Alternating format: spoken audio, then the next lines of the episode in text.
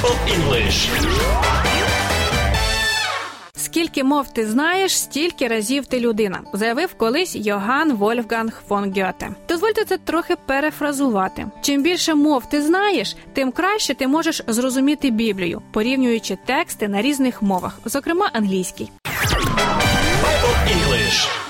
У попередній програмі ми вивчили слово creator, що означає творець. God is the creator. Бог творець. Бог дійсно створив нашу землю за шість днів, а сьомого дня він відпочивав. У 20-му розділі книги Вихід, а це 10 заповідей. Він повелів нам робити те саме. І сьомий день тут називається субота, по-англійськи Себeth. S-A-B-B-A-T-H.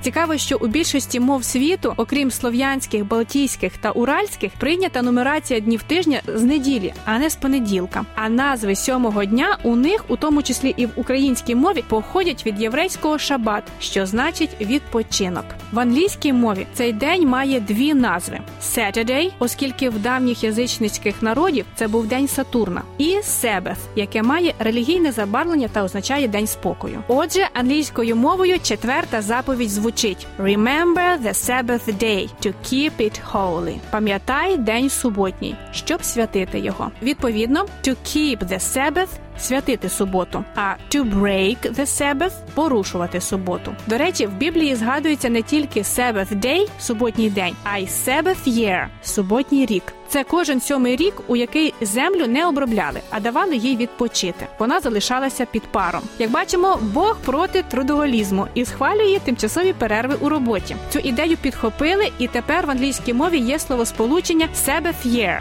або sabbatical year. Воно зовсім не стосується релігії і означає подовжену, зазвичай річну оплачувану відпустку, коли викладач чи науковець має змогу присвятити час написанню книги чи науковій подорожі. А деякі компанії пропонують такий собі sabbatical за свій рахунок працівникам, які хочуть зробити паузу в кар'єрі. У будь-якому разі, якщо кожного тижня робити зупинку і проводити один день відпочиваючи, спілкуючись з Богом, сім'єю, одновірцями, природою, це піде усім нам тільки на користь. Я можу сказати I love the Sabbath. Я люблю суботу. Bible English.